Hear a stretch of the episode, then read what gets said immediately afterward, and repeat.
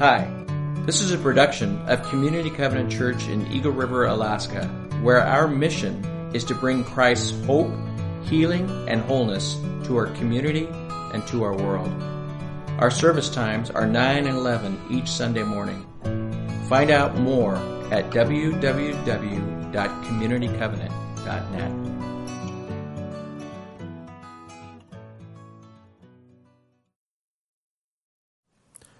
Acts chapter 2, verses 42 through 47.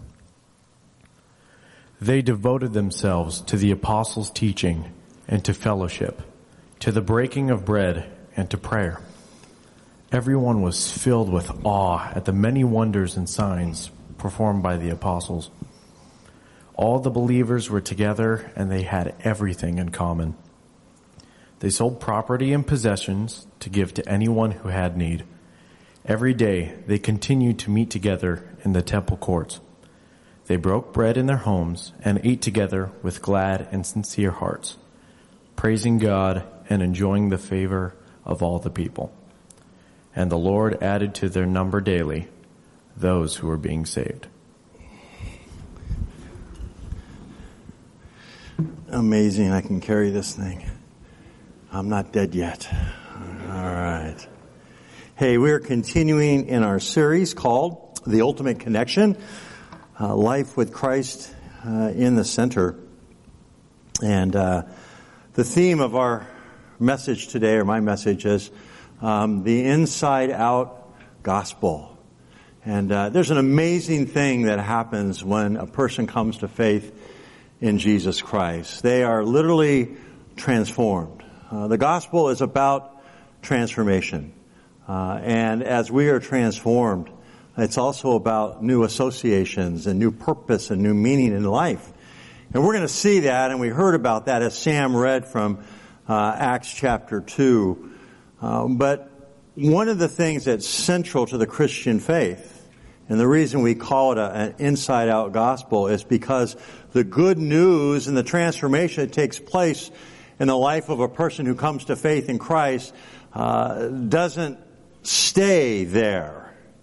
Uh, that God's intention is that what happens on the inside would be shared with the outside so that others might come to know the joy of salvation in Christ Jesus.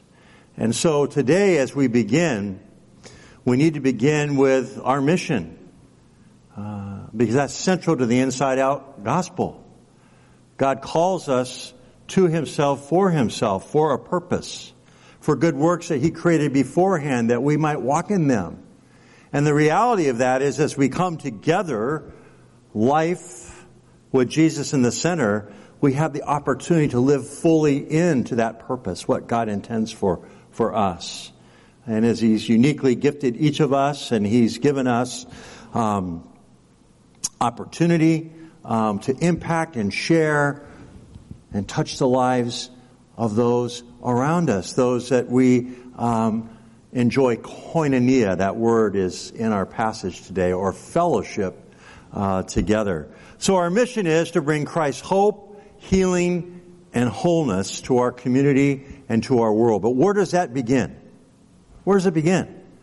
If I want to be used by God to bring His hope, healing, and wholeness to the community I live in, that I'm a part of in the world, where does it have to start?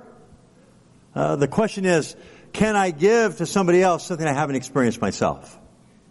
Uh, that's that's the reality of that that inside work of the gospel in our lives. It starts there. Uh, and as God works in our life and as He transforms us and conforms us more and more to the image of His Son Christ Jesus, the life of Christ the, the, the fruit of the Holy Spirit in us, uh, we can't contain it. It's intended to overflow so that when people see us individually or us as a church family here at Community Covenant, whether it be here on Sunday morning or out in the world someplace in the community in which we live, people notice. They take notice and, and, and what one author would say is, for a Christian, the question is, are you living a questionable life? Are you and I living in such a way, are our lives reflecting so much so the life of Christ that people look at us and they want to ask questions? Uh, that's why the, the scripture says that we should always be ready to give an explanation for the hope that lies within us because the life of Christ in us should be so transforming that as we live, people look at us and they say, I have questions about how he or she is living. Why are they so different? How is their life different than mine? There's something there that, that maybe is missing or there's something there that's appealing to me. I want to know more about that. And uh, that's what it means to live a questionable life. That you live outwardly the gospel that's changed your life inwardly in such a way that people have questions about you and about the way you live. Now, where does that start? Where does that mission begin? Well, in the book of Acts, we, we, we, we see uh, the Holy Spirit come upon the church and, and fill the lives of those first believers, and then they move out immediately, and the inward reality of the gospel is expressed what? Outwardly. We see the inside out gospel. But if you look back into Matthew 28, beginning in verse 16, which is a really good place just to review as we begin today, you see Jesus, and it says the eleven disciples went to Galilee and to the mountain where Jesus had told them to go.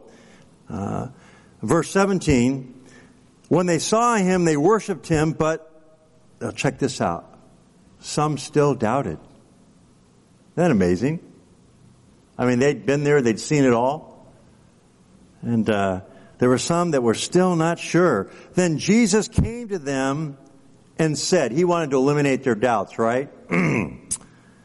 All authority in heaven and on earth has been given to me, therefore, verse 19, go and make disciples of all nations. Now, can you imagine how that must have sounded uh, to this group of former fishermen, tax collector, etc., who probably never traveled more than just right a few miles from where they were born and always lived?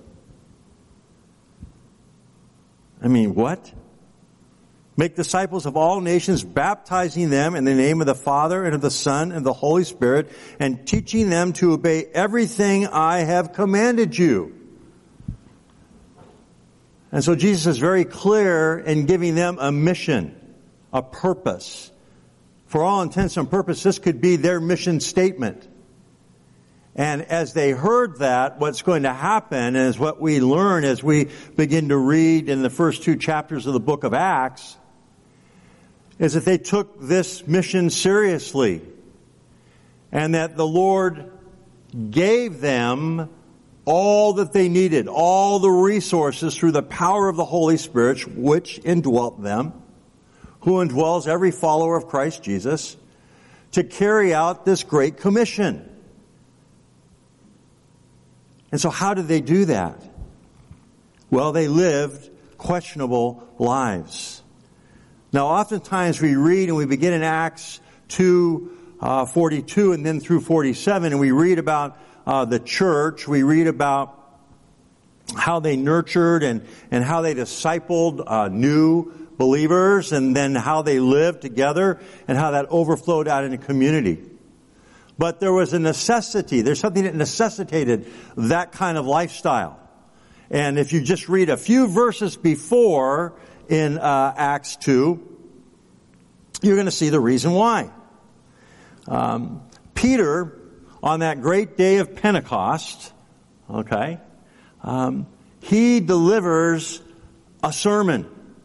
And on that day, it says that 3,000 people responded. Well, who were these people? These were pilgrims, Jews who had come from countries, other regions, other parts of the world to come and celebrate the Feast of Pentecost together. And you might recall, as they were gathered in the upper room, the Holy Spirit came upon them, and they began to proclaim and to preach the good news of the gospel in languages that weren't their own. In fact, it, the languages were the languages of some 16 different people groups that we read about that were listening and hearing the gospel proclaimed in their native language by people who weren't their native language speakers. That's an attesting miracle.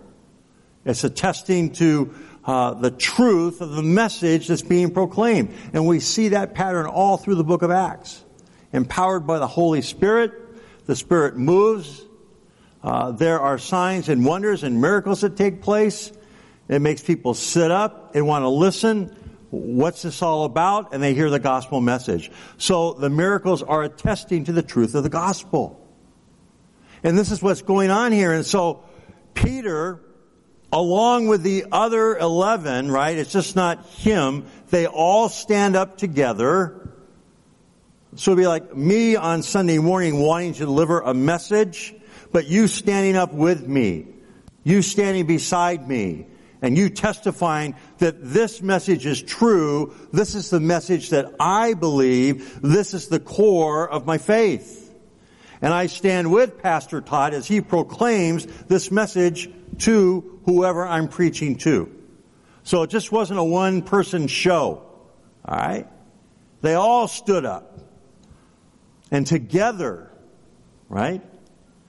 Together, those who had been transformed were now sharing the gospel message. Well, it says that on that first day, there were 3,000 added to the number. In fact, verse 40 of chapter 2 says, with many other words, uh, he warned them and pleaded with them, save yourselves from this corrupt generation. Those who accepted this message were baptized, and about 3,000 were added to their number that day. Right?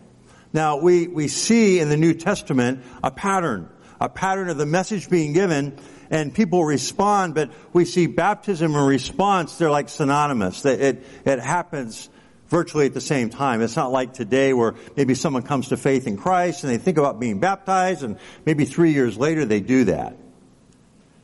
What we see in, in the New Testament is that when there's a proclamation of faith, it's accompanied with baptism. Because baptism is being baptized into Christ's life, death, and resurrection. It is the formal public identifying with the reality of the risen Christ. And so we see this happening here. This pattern developing. And so now they've got one sermon, 3,000 new members. That's pretty good, huh? That's like a Billy Graham crusade, isn't it? Right? Hey, come as you are. The buses will wait. Right? The camels, the mules, they'll, they'll wait. And so you see 3,000 people, they come. Well, what are they going to do? They're going to do exactly what Jesus said. Have you been baptized in the name of the Father, Son, and the Holy Spirit? And they're now going to teach them everything that Jesus taught them. Right? The good news of the gospel, of the kingdom of God. And so we see this life develop, this, this pattern of these people living the inside out gospel. They're living questionable lives. The message is powerful. The Holy Spirit is moving in and among them and through them. And we see 3,000 come to faith on that first day. Now that is church growth. But I want you to notice something. That as they come to faith, they just don't come to faith in Christ and then go their own separate ways. The amazing thing is, of these 3,000 people that are representing just what, at least in this chapter, 16 or more different people groups. As that happens, they don't go immediately back to their homes to live their individual lives with their newfound faith. They stick around for a while. And that provides an opportunity for a faith community or a visible representation of the body of Christ to take shape and to take form.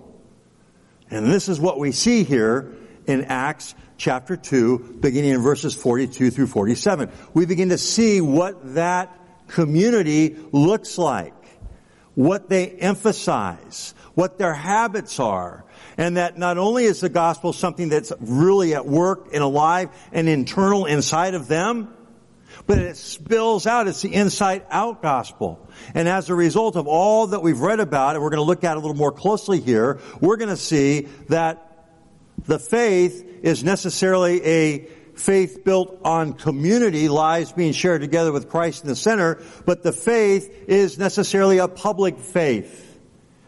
It isn't something that's lived or experienced in private.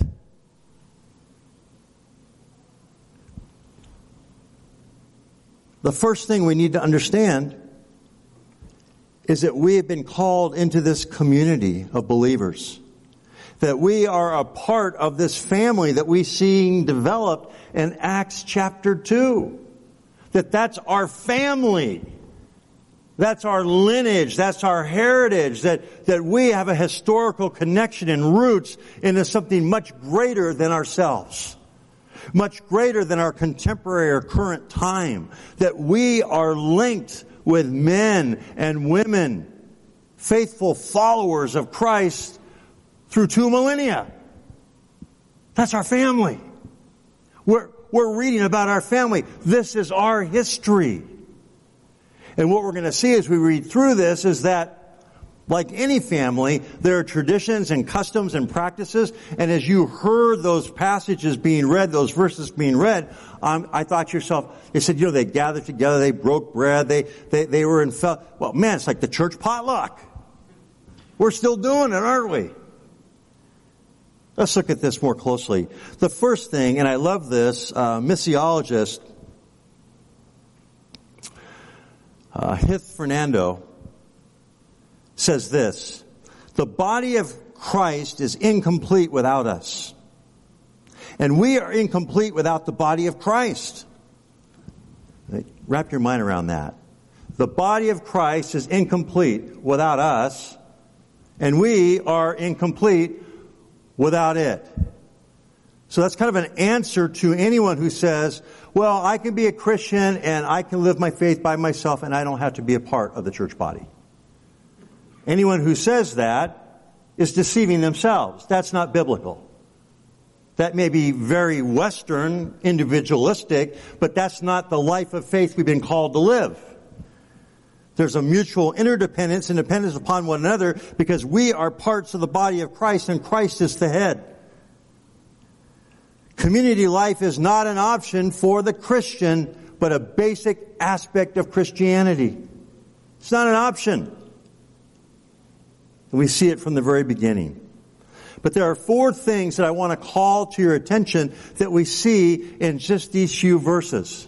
Four things that really characterize the kind of community that these first followers of Christ had and four things that I would contend should still characterize and be a part of our community today.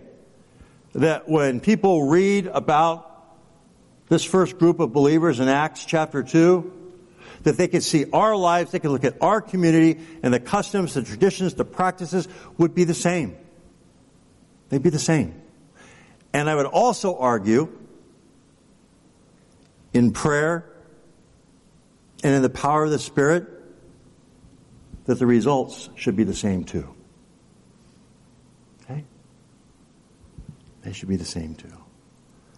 Well, the first thing we see, we see it right away, beginning in verse 42. They devoted themselves to the apostles' teaching, okay, to fellowship and to the breaking of bread. The, the word devotion there literally means like an obstinate persistence. They persisted almost obstinately. They were so dedicated, they were so focused that they had a relentless devotion. That's what that means. They devoted themselves. It was relentless. And what do they have a relentless devotion to? Well, it begins with the priority of the Word of God. The priority of God's Word. They were people, okay, of God's Word. We want to be people of the book, people of Scripture. That's a priority for us. Now, these were new believers, followers of Jesus. And in, in, in living out the Great Commission, the disciples began to teach them what? everything Jesus had taught them. Part of that Great Commission in Acts 28. Peter says it this way. Like newborn babies crave pure spiritual milk so that by it you may grow up in your salvation now that you have tasted that the Lord is good. And that's exactly what's happening. These newborn babes in the scripture, Peter and the other original followers of Jesus, what are they going to do? They're going to raise them up in the Word of God. They're going to nurture them. They're going to nourish them in their newfound faith. They've discovered through the message of Peter that the Lord is good. Oh, we, we've tasted the fulfillment of, of all that the prophets, all that the law spoke and pointed to. This person of Jesus, the Messiah. He's come. He's real. He's risen. He's alive. There's new life to be found in Him. But how is that new life lived? Well, that's exactly what they did. With a relentless devotion, they studied God's Word. Paul, who converts later on, writes this to Timothy in 2 Timothy 2.15. He says, do your best to present yourself to God as one approved, a worker who does not need to be ashamed and who correctly handles the word of truth. That focus, that emphasis that was true then, that was necessary then, is necessary today that with relentless devotion, we grow, we're nurtured in the Word of God. And our faith is grounded and anchored. Now, why would that be important for these people? The same reason it would be important for us.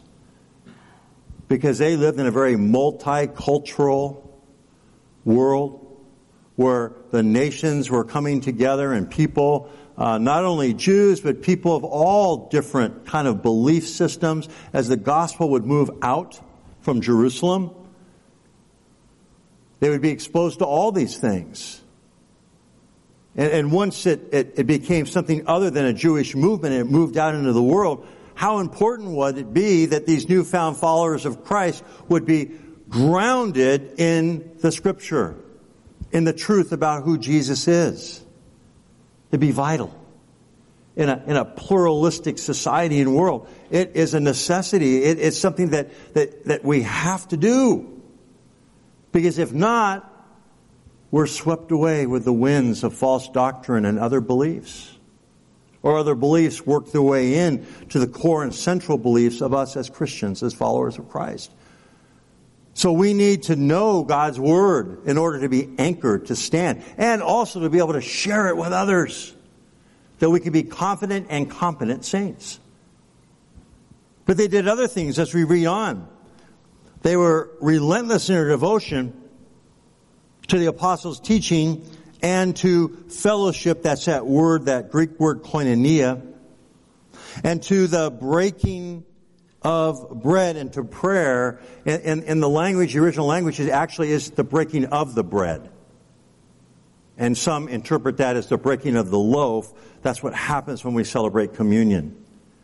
And so communion was central to their gathering and they, they celebrated it because communion linked them together with Christ and His story, His death and His resurrection. And it called in mind to remember those things. And so they devoted themselves to the apostles' teaching and to fellowship and to the breaking of bread and to what? Prayer. And to prayer. And as they did these things, they, they found a unity. There, there was faith and there was love that was present and they were unified and that unity reflected itself in a heartfelt affection. And that's the second thing that characterized this, this community was a heartfelt connection. I love the words of uh, the late pastor, author, theologian Eugene Peterson. He says this, he says that there can be no maturity in the spiritual life, no obedience in following Jesus, no wholeness in the Christian life apart from an immersion in and an embrace of community. I am not myself by myself. And there was a heartfelt affection that these believers shared with one another. It's what Jesus was talking about when he said that all people will know you're my disciples. How? Your love, your affection for one another. Not just any kind of love, not just any kind of affection, but a love that is the first fruit of the Spirit of God.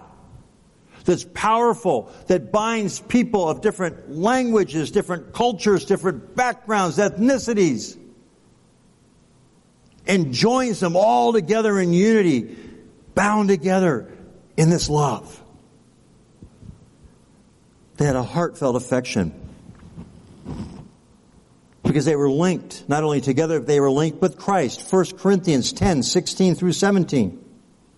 Paul writing about communion, about the breaking of the loaf or the breaking of the bread. Is not the cup of thanksgiving for which we give thanks and the participation, uh, a participation in the blood of Christ. It is not the bread that we break, participation in the body of Christ, because there is one loaf, right? We who are many are one body, for we all share the one loaf. And so that communion that they shared in remembrance of Christ was representative of their unity with Him and their unity and their participation in the lives of each other. And that unity and that oneness has its connection, has its origin, as we learned last week, all the way back to the Godhead. The unity of God the Father, God the Son, God the Holy Spirit. Three distinct persons, yet one. And by virtue of our connection in Christ, participation in His death and resurrection, and the new life that we have indwelt with His Spirit, the Holy Spirit, we have that supernatural love in that unity. And it's made visible to all. Paul later writes in Romans 12, 4 through 5, For just as each of us has one body with many members, and these members do not have all the same function, so in Christ we, though many, form one body. Now check this out, I love this. And each member belongs to all the others.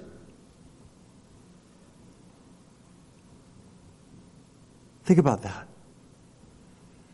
That you and I belong to each other. It's not my life that I'm living alone, my solitary life, and your life that you're living alone, your solitary life. And, and, and we happen to kind of enter each other's orbits once a week or a couple times a week when we go to this place called church. And then we go off and we live our own life on our own again. What Paul is saying is that you and I belong to each other. Mitzi, how's that sound? Huh? Is that good stuff? Yeah, it is. That we literally belong to one another. Man, that is so different. That is so distinct from cultural norms. And so the first thing they they did, and they, it was characterized was their relentless devotion. The second thing was their heartfelt uh, affection. But here's the third thing, and this perhaps is is, I mean, it's is as miraculous as anything else that they were known for sacrificial generosity. Sacrificial generosity. Um, as you read on here, and it goes on to say that everyone, verse 43, was filled with awe at the many wonders and signs performed by the apostles. These were the attesting miracles that were associated with the proclamation of the gospel. People were in awe of God. They were in awe of His Spirit.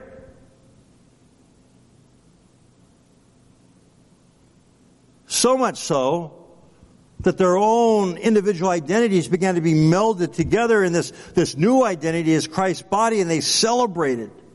And they were excited.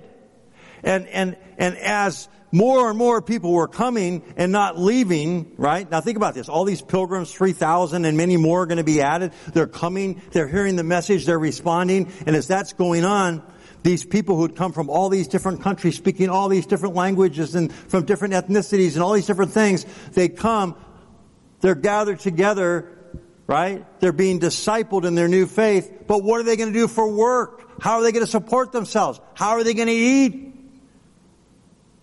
What do we do to feed all these people? To house them? To make sure their needs are met? Because they're not going away right away. They will when persecution comes. But they're there. So they're so in awe of the work of God that you begin to see this sacrificial generosity. They want to see that work of God continue. They're excited about it. And it says this, verse 44. All the believers were together and they had everything in common. They sold property and possessions to give to anyone who had need. Okay? In Acts 4:32 we read about that in more detail. It says all the believers were in one heart and mind. No one now check this out. No one claimed that any of their possessions was their own, but they shared everything they had. In other words, they began to understand that everything they had belonged to God. This God who they were in awe of and this mighty work of the gospel. And they began to realize that their resources were the resources that God intended to use to spread the gospel. And they were all in, so much so that they, they didn't say, this belongs to me. They lived a life with open hands, a life of generosity, not of scarcity, but of abundance. And they said, this belongs to God. It is to be used for His mission, His purposes. Sacrificial generosity. Pastor Chuck Sackett, uh, writing about this, he observes this. I want to read this quote. It's so good. It's so convicting. He said, we have always, or we have ways of thought that control the ways we act. For example, as a culture, we've been, we've bought into consumerism. I don't just mean that we buy stuff. I mean that we use things. We're users. We don't take into account the future. We don't take consequences into account. Our role in life is to use stuff. And when we're done using it, we throw it away and move on to something else.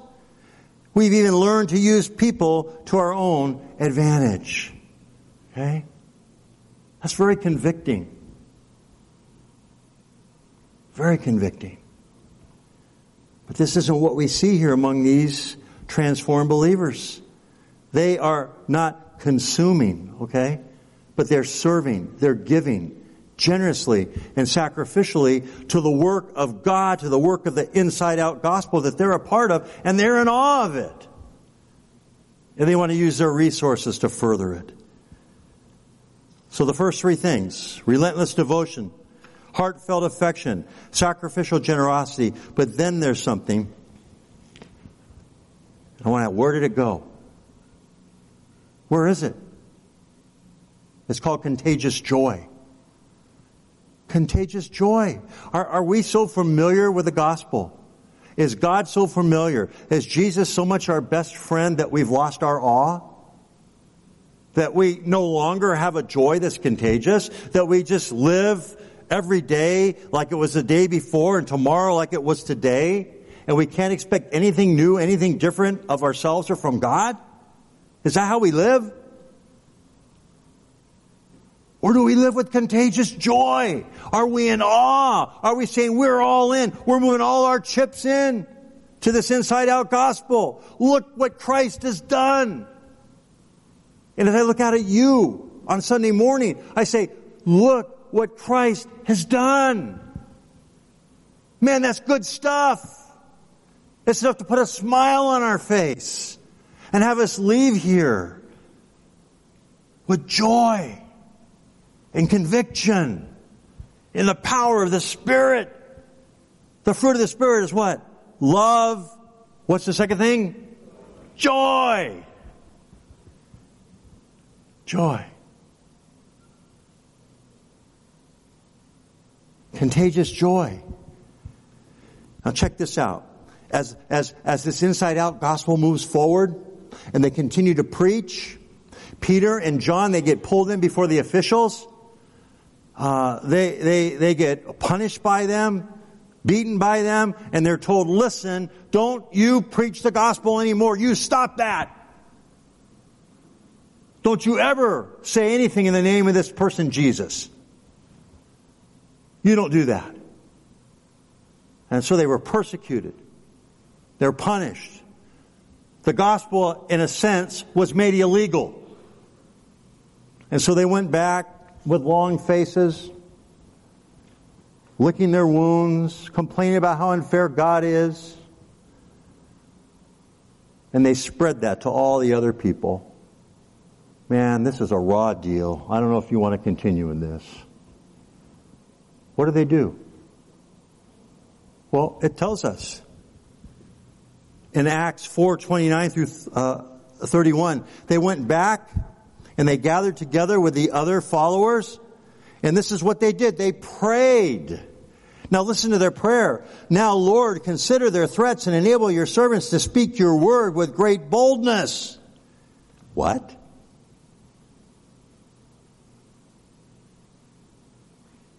I'm telling you something, whenever the authority of man and the authority of God come into conflict, choose God. Live for Him. Live for Him. In fact, they had said, you could choose for yourself whether we should follow man or God, but for us, we're going to continue to follow God. And so they came back and, and they prayed for protection. They prayed for, for, for no one to hurt them. They prayed for comfort. They prayed that, that they could just enjoy the inside gospel and not have the outward ramifications. Is that what they prayed for? No. They prayed this. Now consider, Lord, their threats and enable your servants to speak your word with great boldness. Stretch out your hand to heal and perform signs and wonders through the name of your holy servant Jesus. Bring his hope, bring his healing, bring his wholeness to our community and to the world. That's what they're praying here. But use us to do that. Now check this. After they prayed, the place where they were meeting was shaken and they were all filled with the Holy Spirit and they spoke the word of God boldly. Okay? This was a, a, a, an empowering of the Spirit in their lives to perform the purpose to which God had called them. To experience the transforming gospel on the inside of their lives and to live it on the outside. And they prayed for it. And when they received it, in the power of the Spirit, they proclaimed it, they lived it. Why? Because their joy was contagious. Hmm. I love at the, at the end of this section, it says that Every day they continued to meet together in the temple courts. They still had a very strong Jewish identity, but they were living in the public place. They didn't withdraw. They didn't, they didn't stay behind the four walls of their fellowship. They lived in public. They lived out loud. They were living questionable lives for all to see. Lives transformed by the power of Christ. And then it says this. They broke bread in their homes and they ate together with glad and sincere hearts, praising God and what? Enjoying the favor of all the people. Hey, you know what? The, the Jewish officials weren't, right? They weren't okay with things. But the way they lived their lives, the power of the Holy Spirit manifested in them and through them, brought them favor with the people. And then look what it says the Lord added to their number daily those who were being saved. You see the intersection of power of the Holy Spirit and passion of the people results in salvation in the lives of others. But notice this. Notice this. And the Lord added to their number, you see. The Lord calls us to be faithful to the mission He's given us, but He is the one that adds. Paul says this in 1 Corinthians 3, 6 through 7. He says, I planted the seed, Apollo, Apollos watered it, but God has made, has been making it grow. So that neither the one who plants nor the one who waters is anything, but only God who makes things grow. Okay? I, I, I, can't do this. It, it's so overwhelming. What, what if people don't want to hear what I have to say? What if people reject the way I live? Well, that's not your responsibility. Some plant, some water, but it's God who causes the growth. All He asks is that we live into fully, more and more every day, the inside out gospel with a relentless devotion, a heartfelt affection, a sacrificial generosity, and a contagious joy. Wow. Not in our own strength or power, but in the power of His Holy Spirit.